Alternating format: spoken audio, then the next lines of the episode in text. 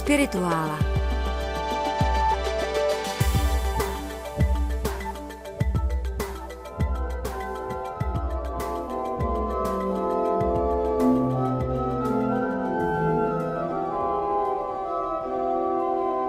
Deus in adiutorium meum intende, Domin ad adjuvandum me festina, Gloria Patri et Filio et Spiritui Sancto, sicut erat in principio et nunc et semper, et in saecula saeculorum. Amen. Alleluja.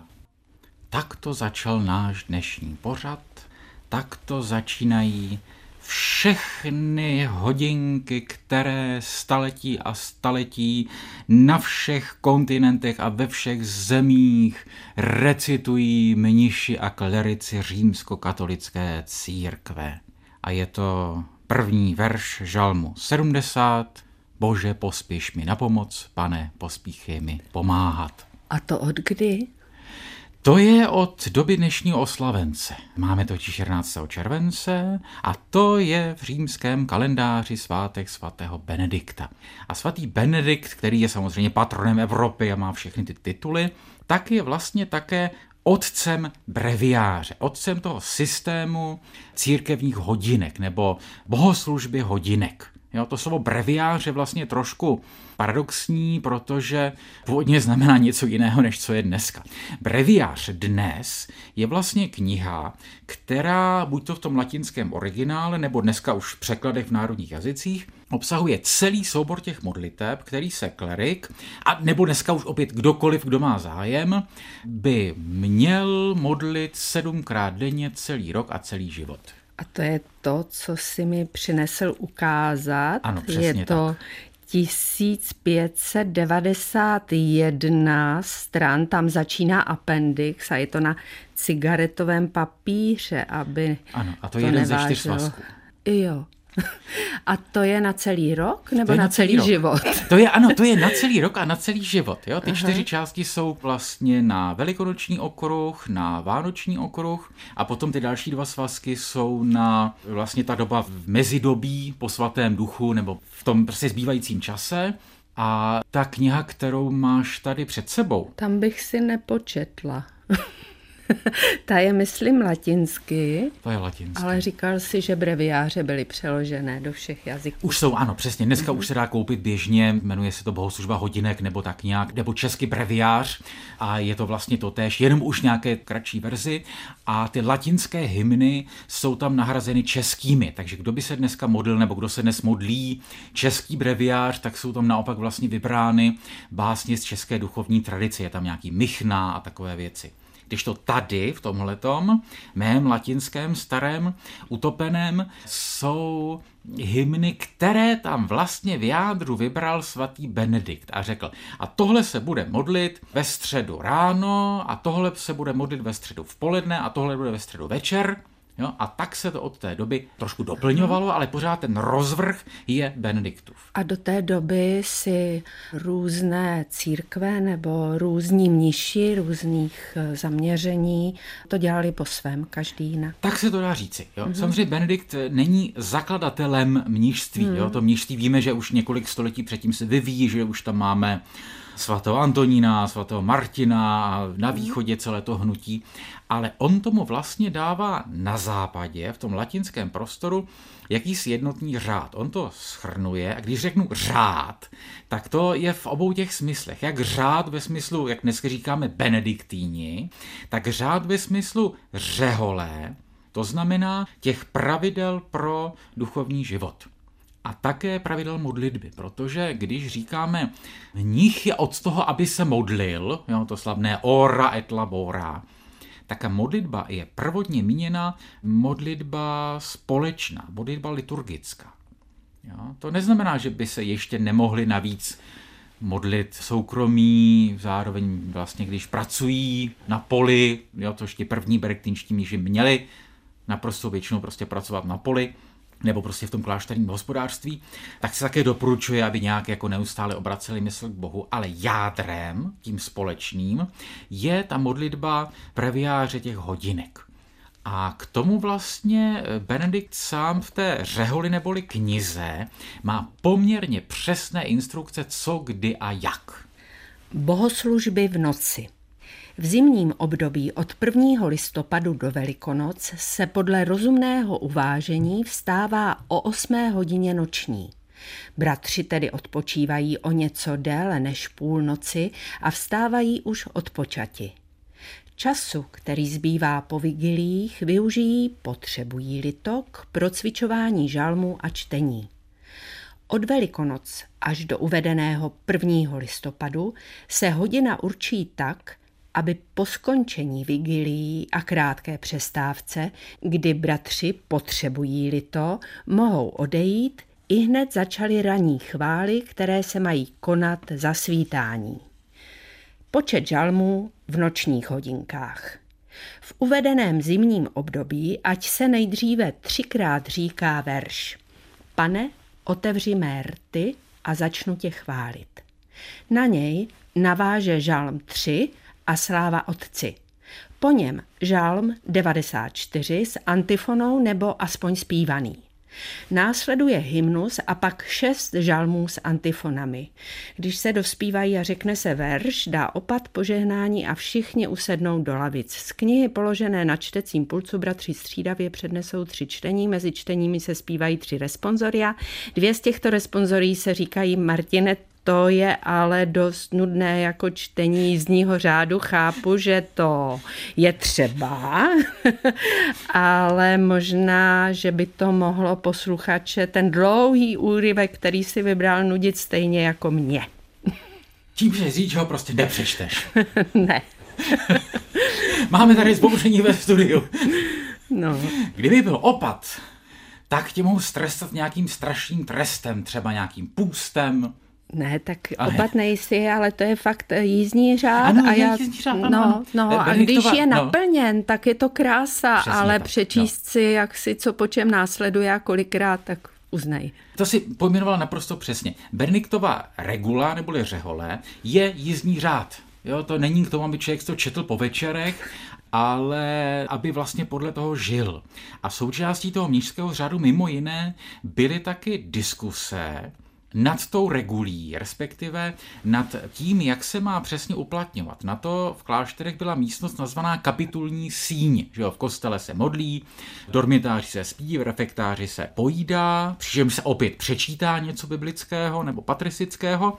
A v kapitulní síni je místo, kde se scházejí mniši, tedy ti, co už mají všechny ty věčné sliby, prostě plnoprávní mniši, tak říkajíc, a tam mají možnost diskutovat. Říkají, no, vlastně tady to stojí takhle, jestli my náhodou neděláme nějakou chybu, nebo jestli by nebylo lépe toto uplatňovat takhle a vstávat jindy a mimochodem tamhle bratr Bruno, všimli jste si, jak markíruje, jo, jak prostě pořádně nespívá.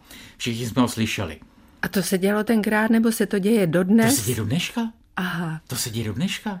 To je dokonce místo, kde mniši musí mluvit, protože jinak k tomu benediktovskému řádu patří mlčení, to, že ti mniši říkají ty modlitby, vlastně opravdu se naříkají těch žalmů a hymnů opravdu mnoho, ale jinak vlastně většinu dne nemluví, nebo jenom ty nejnutnější věci si mezi sebou povědí, jinak je prostě silencium. Ale v kapitulní síni právě mají řešit otázky toho provozu.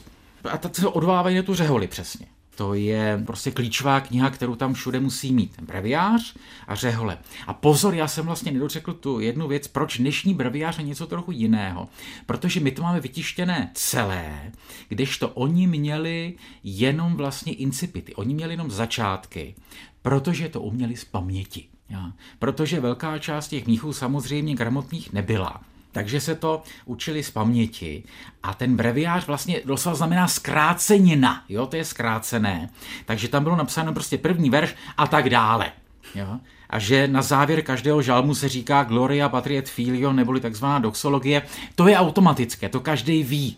Mě to připomnělo, promiň, ale jak na folklorních slavnostech, jak jsou ti zpěváci a teď jeden začne, řekne ten první verš a ostatní se hned přidají a muzikanti a přesně stačí ten první vlastně verš toho. Ano, ano, ano, no. ano. ano tvá přirovnání jako obvykle jsou poměrně nečekaná. Ale... Ne, co se paměti týče, bych řekla, že ti staří zpěváci, že je to přirovnatelné k tomu breviáři tvýmu. Jo, jo, jo, hmm. jo, jo, máš pravdu. Nenapadlo by mě to, ale vlastně proč ne?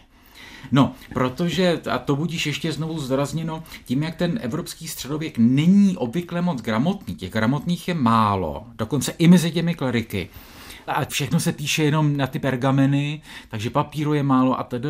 Takže Bible se vlastně moc nečte.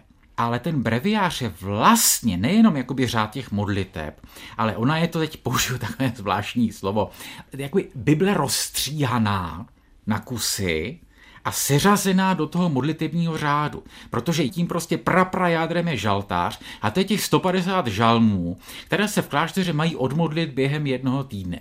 A pak jsou že různá prostě čtení, krátká, dlouhá, brana z proroků, takzvaná kantika ze starého zákona, čili takové ty písním nebo žalmům podobné úseky. Jo, naprostá většina těch textů v breviáři jsou vlastně z Bible. Doplněné pak samozřejmě ještě nějaké legendy o svědcích a podobně, ale je to vlastně Bible tak, jak ji oni znali a citovali. Proto když člověk čte dneska i třeba, já nevím, Jakuba Demla, ku příkladu, a on neustále cituje Bibli latinsky, Zdaleka to nemusí znamenat, že to jsou texty, které on si tam našel, že někde lozil mezi Zachariášem a Malachiášem a tohle to napadlo. Ale protože uměl ten svůj breviář z paměti. Hmm. Jo. Úplně si mě nalákal, snad si to koupím, Martin. Není špatné, není to fakt není špatné. Já už jsem teda špatný breviářník, ale nějakých 20 let jsem se skutečně snažil modlit velmi pravidelně a to, že tenhle ten svazek je utopený, jak říkám, No. To je tím, že kdysi za studentských let jsem jednou jel s přáteli na vodu a těsně před koncem jsme se na Otavě cvakli. No a samozřejmě i na tu vodu jsem si bral ten breviář, protože přece nemůžu být bez svého breviáře. A dostal jsem ho to budíš ještě taková meziřeholní vsuvka ještě koncem bolševika od pátera Inocence Kubíčka, což byl představitel podzemních františkánů. Já jsem strašně scháněl breviář, já jsem strašně potom toužil a nikde to nešlo, až někdo mě nakontaktoval na ty františkáni, řekl, jo, teď nám zrovna z Říma nějaké zásilce jeden přišel, my vám ho dáme, a za podmínky, že se ho musíte fakt modlit. Mhm. To se zdá, že dneska to bude pořád tvých historech a mých podivných přirovnání, ale ne, nebude to tak nebude, celé. Nebude, nebude. Bez výletu to nejde a jedeme na výlet. Máme-li je to svatým Benediktem, jsou to tři místa. Je to Nursie, dnes Norča v Itálii, na kraji Umbrie, který je zase vlastně spojen spíše s svatým Františkem a jistě je tam také poutní místo, ale není to vlastně úplně benediktovské centrum. Potom je Monte Cassino, což bylo první centrum řádu, to je v kraji Lácium, neboli Lácio teda dneska. Tam Benedikt umírá roku 547, tam je jeho hrob. Bohužel, bohužel, bohužel, když se dneska řekne Monte Cassino, tak se obávám, že větší lidí se nevybaví Benedikt, ale ta strašlivá bitva, strašlivá, příšerná, děsivá bitva za druhé světové války, kdy už vlastně spojenci se vylodili v jižní Itálii a snažili se dotáhnout na sever a Němci byli opevnění v tom Monte Cassino. A prostě hájili se strašně dlouho a to Monte Cassino prostě celé bylo zničené, úplně totálně zničené. Martine, já jsem někde četla, že tam nakonec se ukázalo, že nebyli, že to Poláci dobili a rozbombardovali Monte Cassino, kde ty Němci nebyli. To je ještě další z těch aspektů. Jo, ona ta bitva má celé mm. dlouhatánské dějiny, ale jeden z těch aspektů je, že to bylo bombardováno spojenci v době, kdy tam nebyli. Mm. Hrozná, smutná historie. Ale tím více mohu všem doporučit jeden překrásný malý výlet za svatým Benediktem a to do místa, které se jmenuje Subiaco. To je také v Láciu, ale je to blíž od Říma, je to v Sabinských horách a jezdí tam autobus prostě z nějakého předměstí od metra, takže není problém se tam dostat. A to je skutečně nádherné. To je místo, kde si člověk toho Benedikta, postavu, která vypadá tak jako staticky, takový ten prostě velebný otec Evropy, kde si člověk jakoby trošku rozpohybuje, protože to jsou jeho mnižské počátky. V tom Monte Cassino tam on končí, to je to finále, slavné, ale ty začátky jsou v Subiáku. A tam je mimo jiné vidět to, že on taky než přišel na to, že přece jen by to chtělo nějaký společný řád pro všechny, tak nejdřív to zkoušel jako poustevník, podle vzoru mnichů egyptských a podobně. Zkoušel všechny možné divoké druhy askeze, jak se to tak v tom Egyptě dělávalo. A dospěl k tomu, že ne. Proto také se o tom benediktinském mnižství západní říká, že je umírněné.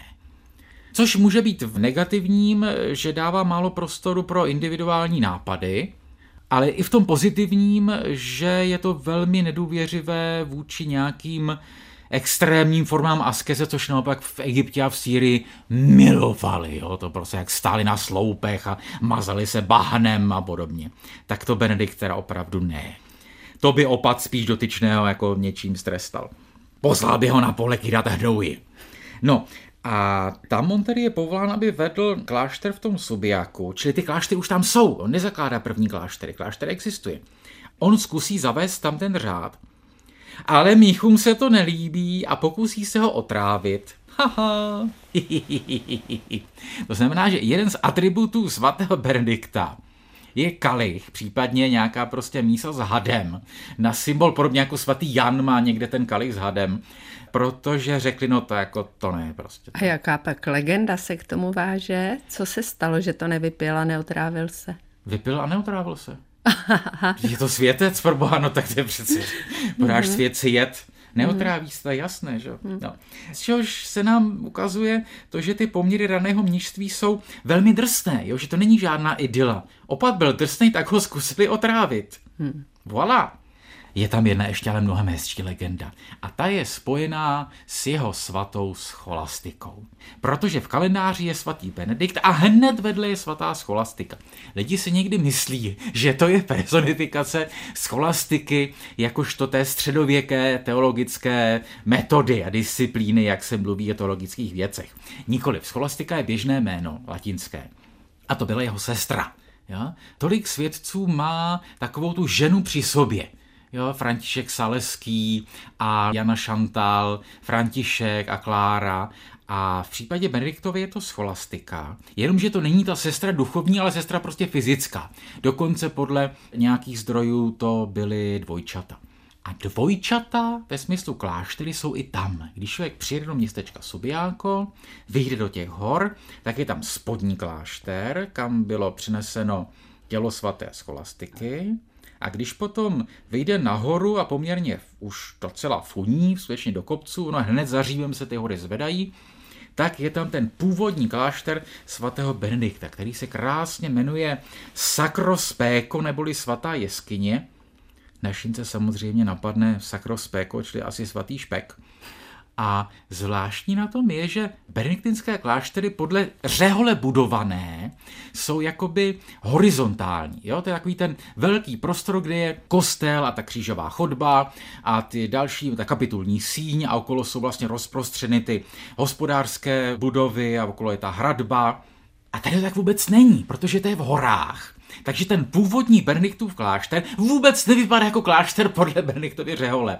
Tam je to vlastně nad sebou, tam jsou ty jednotlivé nízké domečky tak naskládány jako vlaštovčí jízda nad sebou. Takže to vypadá mnohem spíš jako kláštery v meteorách v Řecku a takové věci.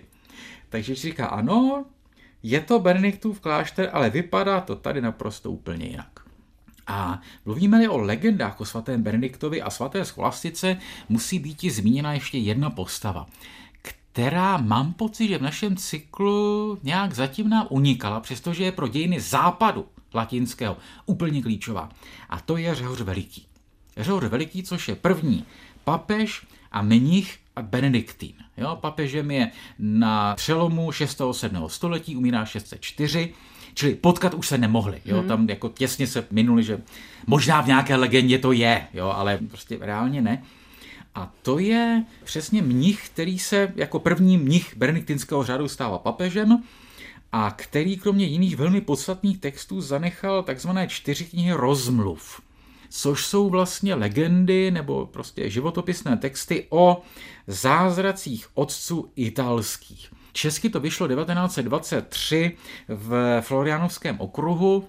Překlad je trošku archaický a i ty legendy vlastně jsou takové jako naivní. To si přiznejme, je to konec 6. století, ale už je to hodně středověké, jo? takové jak eh, někomu spadla, nějakému mnichovi spadla sekirka do jezera a Benedikt udělal zázrak a sekirka se mu vrátila. Jo, to opravdu jako poměrně už, řekněme, velmi středověké naivní. Velký rozdíl proti ještě tomu čtvrtému, pátému století, kdy u těch otců, intelektuálů, biskupů typu Ambrože, Augustína a podobně, Jeronýma, tohle moc nenacházíme. Jo, tyhle ty spektakulární zázraky, tak říkajíc. Tady už jo, tam je opravdu velký přelom. Mm, a vymýšlí je sám papež, tak to mě zaujalo, že tak on je úplně nevymýšlel, tam existovala nějaká tradice. ústní tradice ano, to a on tradice, to no. sepsal. No. On to sepsal přesně tak a tam je to přesně o tom, jak ho chtěli otrávit a o té sestře, ale taky vlastně do toho vstupuje dobová realita. My říkáme 6. 7. století, raný středověk, no ale to znamená, ten naprostý chaos v Itálii a v celé Evropě. To je ta doba, kdy už tam mají svoje státy Ostrogoti a ve Španělsku Bizigoti a Frankové a Burgundi a za nimi se valí další, takže v té Itálii Ostrogoty vystřídali Langobardi. Mezi tím to na chvilku zpátky do bude Byzanc, Prostě už to není Itálie, římské říše, která jistě taky tam se děly hrozné věci, ale byla nějak stabilní. Jo, to je ta Itálie naprostého chaosu a o to je tam to mnižství vlastně důležitější, protože to jsou ty prvky stability. Ne, že by takový klášter taky nemohl být vypálen, zničen a mniši vyvražděni, to se taky jistě stávalo, když zrovna přitáhl nějaký Atila nebo potom někdo další. Ale přesto přece jenom tam byla jakási větší šance na přežití a pro ty lidi okolo na nějakou obživu. Protože to byly ty pole jo? protože to bylo to obdělávání. A, a tam nepracovali jenom mniši, ale taky ti lidé, kteří ano, tam žili ano, ano, přesně tak, ale zároveň Benedikt velmi trvá na tom, že mniši mají sami konat fyzickou práci. A i to slavné opisovačství knih, to není, že to je, je jako nobl intelektuální činnost. Ne, to je také vlastně druh fyzické práce. Dokonce se říkalo, že vlastně opisování knih se dává za pokání. Mm-hmm. Protože to je horší než kyrat hnůj. Mm-hmm. A takhle došlo k těm trestům ve škole. Ano, Opiš ano. stokrát tady tohle. Aha. Nebo jsem si vzpomněl, jak jsme za mladých let opisovali sami z daty, to už bylo na stroji a stejně. A to jak... nebylo za trest. Ne, naopak, že za to mohlo být trest, kdyby se na to přišlo. Ale to jsme zamluvili tu scholastiku. To jsme zamluvili tvojou sestru scholastiku, protože s tou je spojený nejpůvabnější zázrak z celého toho okruhu, který právě zaznamenává Řehoř Veliký. Ona měla ten klášter dole, on měl ten klášter nahoře, jako jsou u Berouna dole je žebrák, nahoře je točník a ona pořád, že by si s ním chtěla promluvit, že už se dávno neviděli, aby si porozprávili o rodinných věcech. A Bernikt řekl tak dobře, ale budeme spolu hovořit jenom hodinu, potom zase půjdeš a budeš si tam pořádat svoje sestry. A tak ona vyšla k němu a hovořili a hovořili a jí se to líbilo. A tu svatá scholastika pronesla tichou modlitbu a nad Sabinskými horami se rozpoutala strašlivá bouře. A všichni viděli, že ona samozřejmě nikam nemůže, protože je tam hrozná bouře a že musí tam přenocovat. A tak vyprávěli a vyprávěli a dobrou vůli spolu měli a teprve ráno scholastika vyrazila zpátky dolů k klášteru. A Nino, ty mi to nebudeš věřit, ale já jsem v Subiaku zažil něco jako zázrak svaté scholastiky. Pršelo. Ale z ničeho nic, tam se prostě strhla naprosto strašlivá bouře. Málem nás to prostě spláchlo dolů z těch sabinských hor. Lilo a lilo. Pak jsem přijel tím autobusem zpátky do Říma a tam bylo krásné červencové počasí a po bouři ani zmínky. A možná to byl trest za to, že jsme si tam dělali švandu ze svaté školastiky. A jak známo v české tradici máme potom otce školastika. No, ale vážně. Teď úplně na závěr trošku ještě zkomplikuji to, co jsem říkal o benediktinském modlitbě. Protože když jsme tady říkali, že je to modlitba v zásadě liturgická, jo, ta ústní společná nahlas. Modlit se znamená, komunita je pospolu a zpívá žalmy, hymny, responsoria, antifony. Že tam vlastně jakoby není prostor pro nějakou, řekněme, osobní modlitbu, až mystiku. A přesto v tom životopise Benediktovi od Řehoře Velikého je něco jako Benediktova mystická vize, kdy on v nějakém okamžiku své modlitby vidí svět jako celek. Muž boží Benedikt trvaje ve bdění konal noční modlení před dobou a stoje u okna k bohu všemohoucímu prozby vysílal. Pojednou, když za bouřlivé hodiny noční se rozhlédl, viděl, jak světlo z hůry rozlité všecky noční temnoty zaplašilo a takovým jasem zazářilo, že vybleskujíc do temnot i den překonalo. A velmi podobná věc se udála po tom zavidění, nebo, jak sám později vypravoval, všecken svět byl mu postaven před oči, jako kdyby v jednom paprsku slunečním schrnut byl. Přitom, když ctihodný opat oko své vjas bleskotajícího světla bystře upíral, spatřil, kterak Andělé snášejí duši biskupa kapujského Germana v ohnivém kotouči do nebe.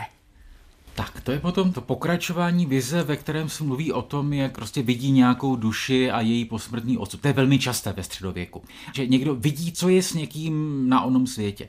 Ale nás zajímá víc ta první část. To znamená speciálně ta věta, Všecken svět byl mu postaven před oči, jako kdyby v jednom paprsku slunečním schrnut byl. Protože to je vlastně souhrn toho, čemu se říká prostě mystika vesmíru, mystika kosmu, takový ten zážitek, kdy člověk neže má osobní, že vidí nějakou postavu nebo má nějaké poznání, ale najednou vidí ten celek, který člověk běžně vidět nemůže. A když jsme dnes tady vlastně začínali tím latinským deus in edutorium meum intende, tak latinsky také zakončíme, protože to je prostě klíčová věta celé pozdější mystiky až do dneška. Universum mundum divini solis radio conspexit semel et despexit.